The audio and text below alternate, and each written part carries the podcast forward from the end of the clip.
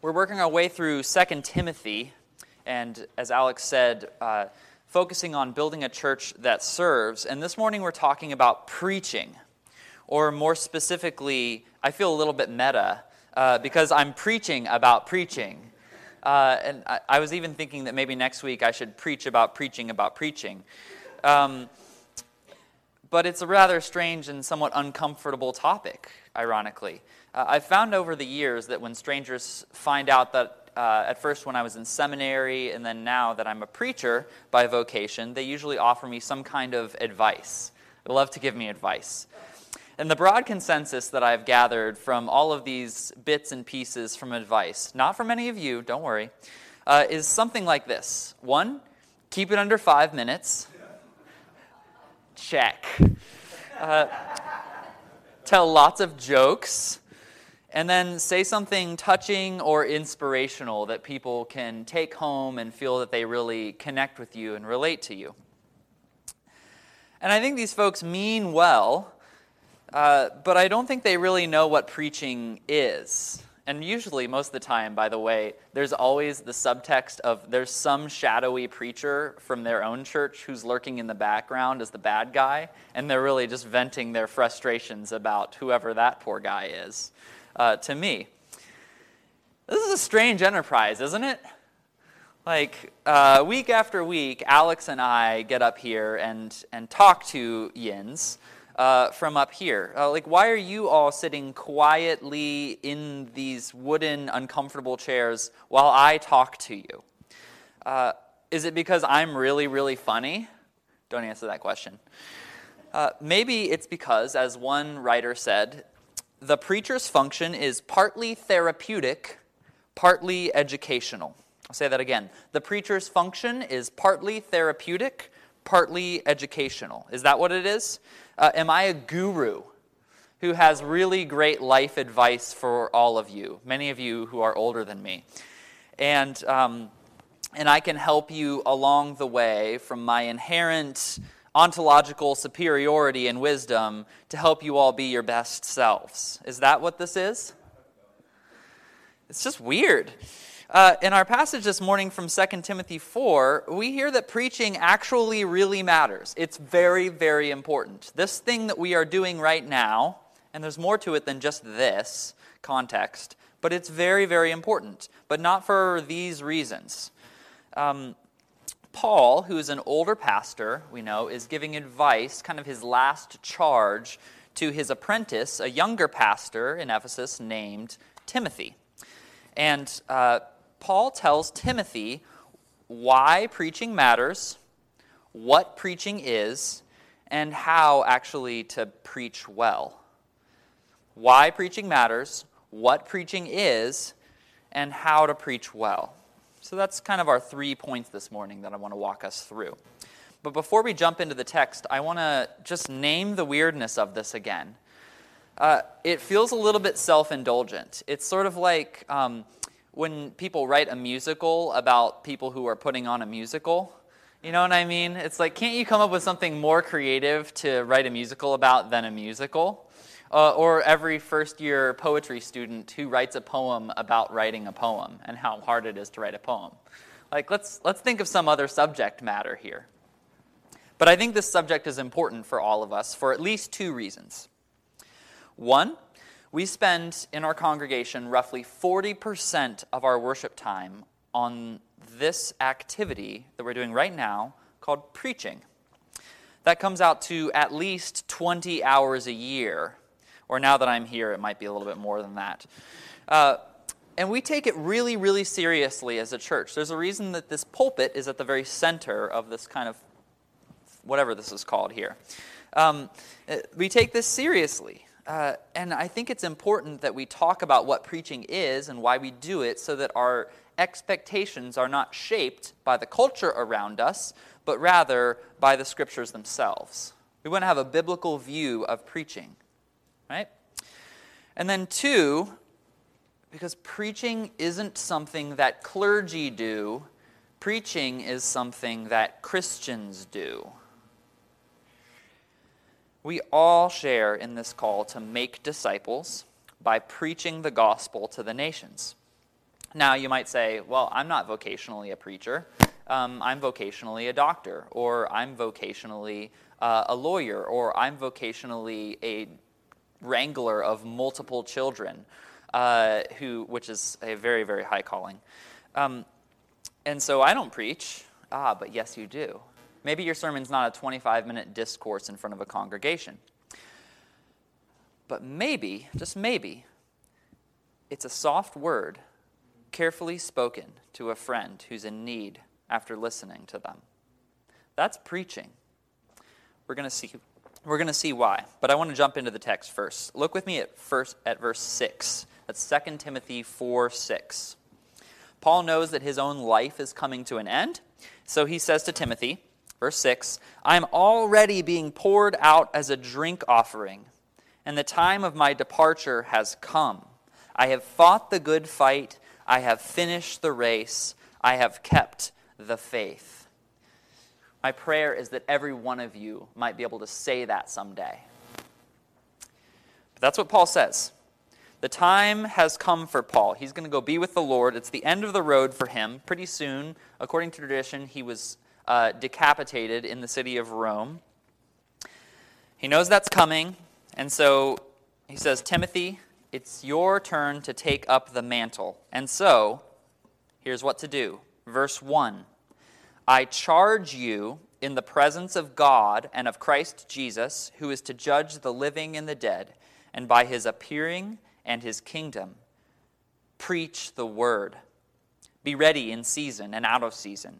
Reprove, rebuke, and exhort with complete patience and teaching. So, why does preaching matter, according to Paul? Notice the context of the charge in verse 1.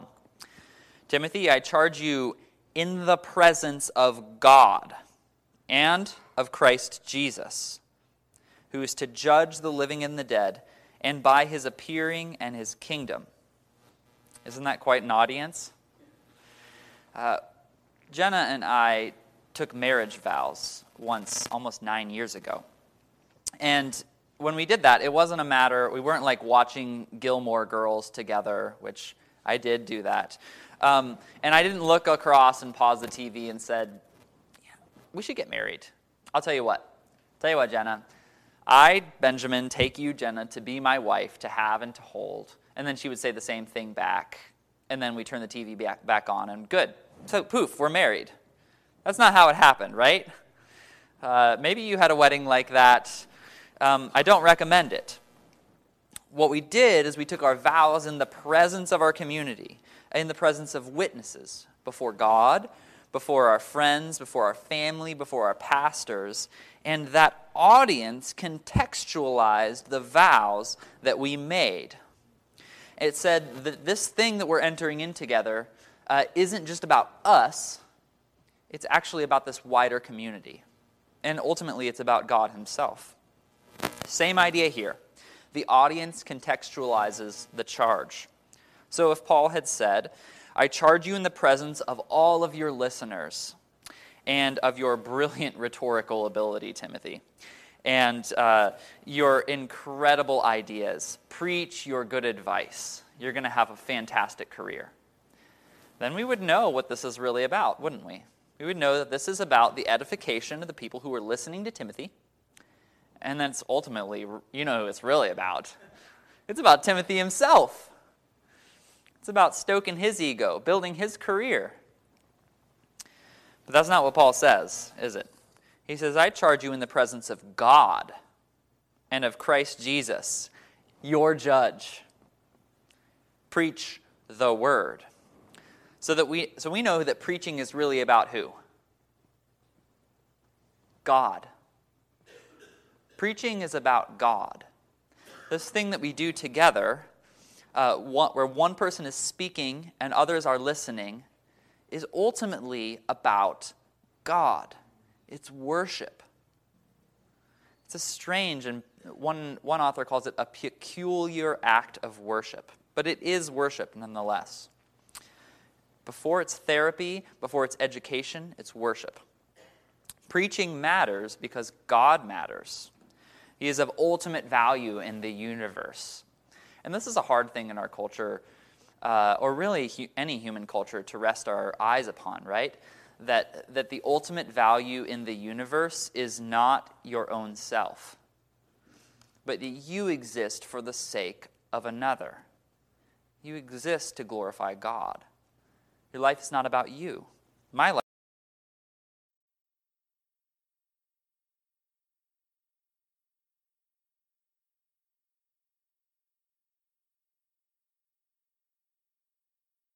Charging you in the presence of God and Christ Jesus, keruxon ton logon. Preach the word. Or another translation, proclaim the word. So that word keruxon first, we translate it preach. At its root, it's associated with the idea of a herald, not H A R O L D, but H E R A L D, right? Doot, doot, doot, doot. You know what I'm talking about? All right. Uh, so, uh, the if the king is planning to come to town, right?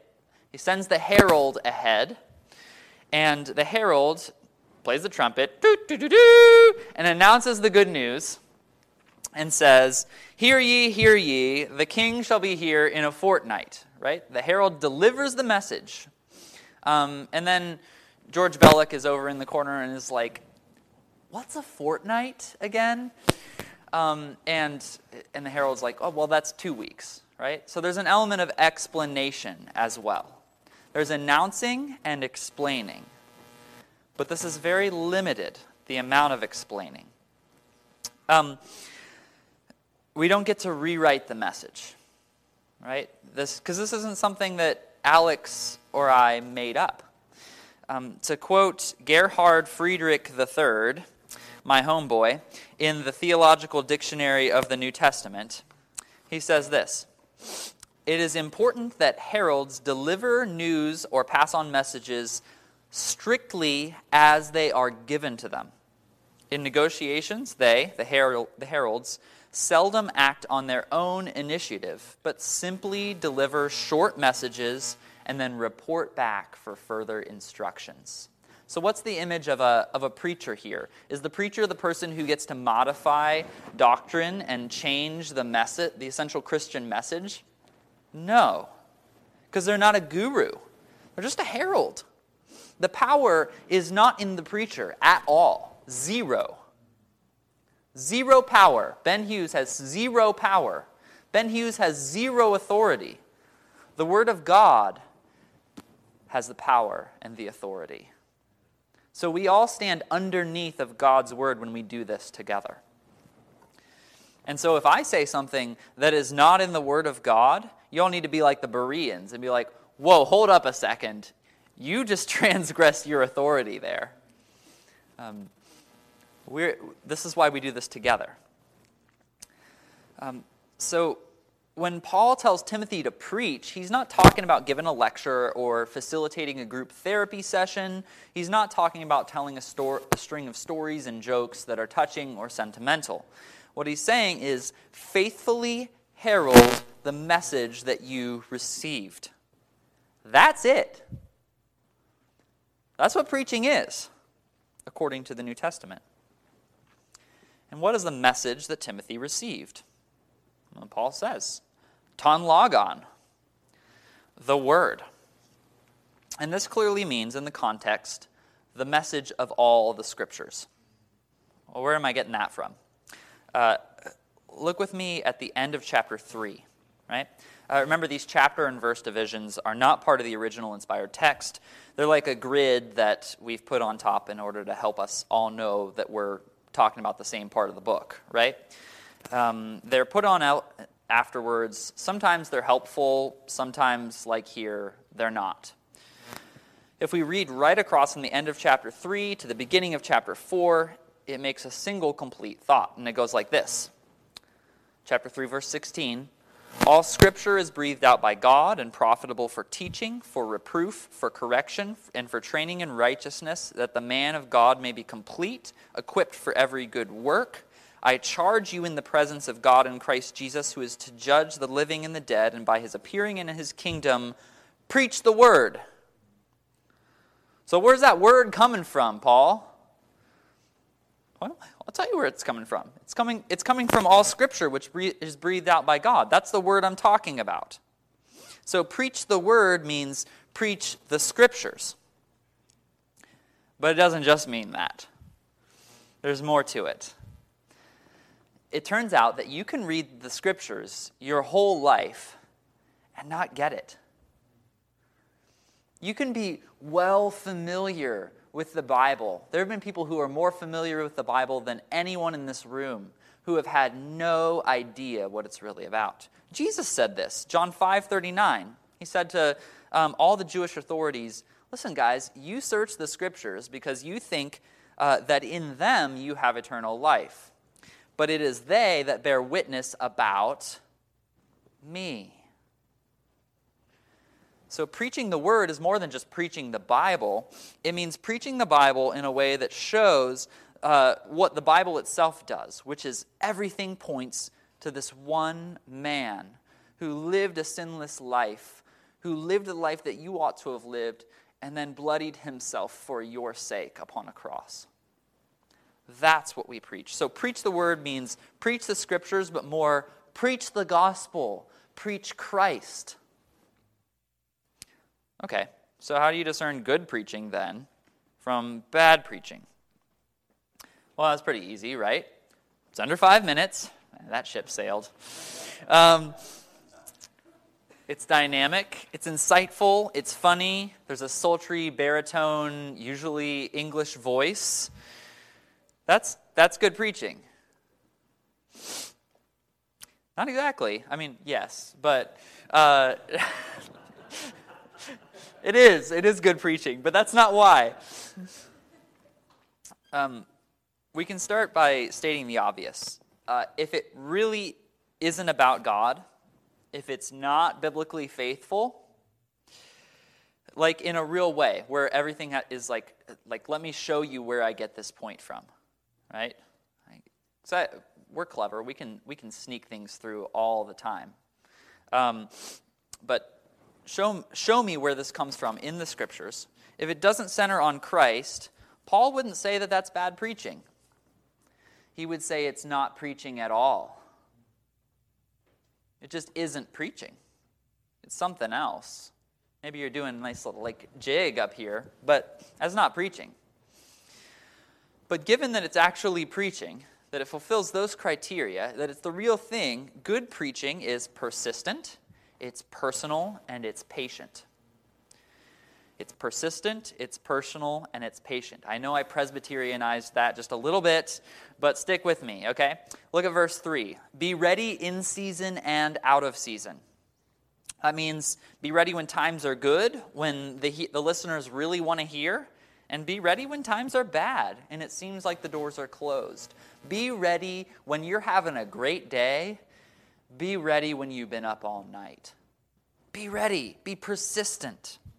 And here's the thing a lot of people can show up and razzle dazzle people with incredible rhetorical ability. Um, all it takes is a little bit of experience and charisma to do that.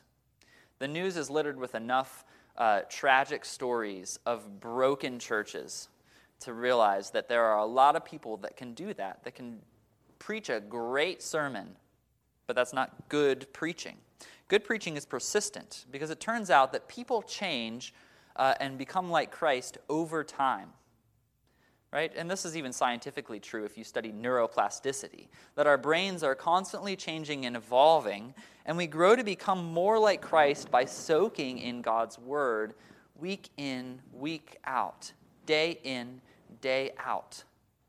And that takes some persistence. We build our trust slowly, don't we? So, and I've noticed this over time that the longer I'm with you all, uh, the less this becomes about my own voice, and the more we are able uh, to together sit under God's word. Um, that's what we need steady, persistent preaching. Second, good preaching is personal. Paul tells Timothy to reprove, rebuke, and exhort. I'm wondering if you've ever been reproved, rebuked, or exhorted by someone who doesn't really know you. I have. It's not fun. And it's also not very effective. Good preaching is personal, it requires actual, um, actual relational care, actual investment, right? You always know a shepherd because they kind of look and smell like the sheep. They're dirty. They're willing to get down on the ground.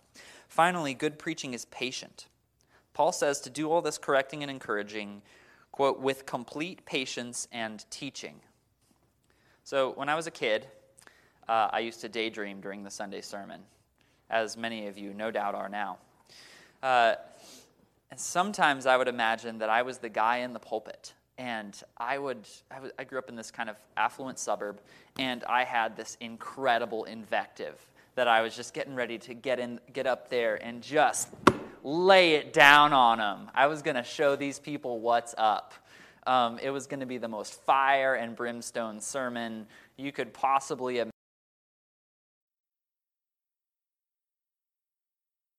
Their sins, I was going to make it really clear to them so that they could squirm, but they could not escape. But that's an unbiblical view of preaching. That's an unbiblical view of preaching. That attitude does not belong in a pulpit. That's, viol- that's a, vi- a way of doing violence to another person. God does not endorse that. Good preaching is patient, just as God is patient. Because I don't know what all of your sins are, but the Holy Spirit does.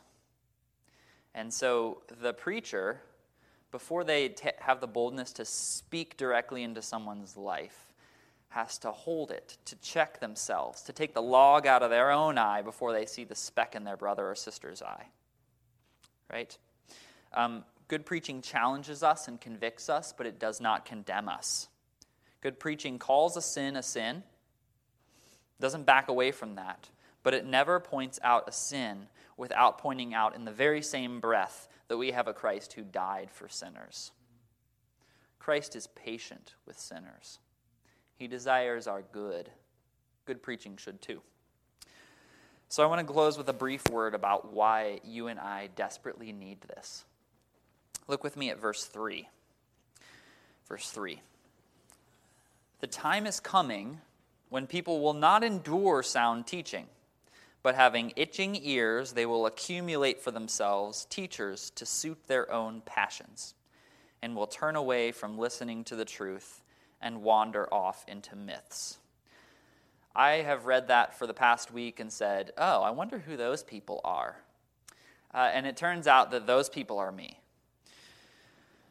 Paul says, people won't put up with preaching. They're going to get caught up in their own passions. They're going to make their playlists full of influences that agree with them in every possible way because they're ultimately, all of us, narcissistic and self obsessed. And so what do they do? How do we cure that? If they won't listen to preaching, what do they what do these people need? Paul says they need preaching. they need preaching. Uh, a few years ago I saw a movie about this man who lost all capacity to form any kind of long-term memories. And every morning he would wake up completely forgetting who he was or where he came from. And so he would actually tattoo uh, on his arms and legs and across his body all this information, all these notes about who he was, so that he could wake up and remember. And it struck me as a pretty good explanation of why you and I need preaching. Um, because we're spiritual amnesiacs. Uh, Isaiah said that we're like sheep that keep wandering off. Right? um, we adapt to the dog eat dog pattern of the world. We tend to conform ourselves to the pattern of the world, Monday through Friday, and even Sunday sometimes too. Um, and we follow the devices and desires of our own twisted hearts. As the reformers said, uh, that the nature of sin is being curved in on oneself.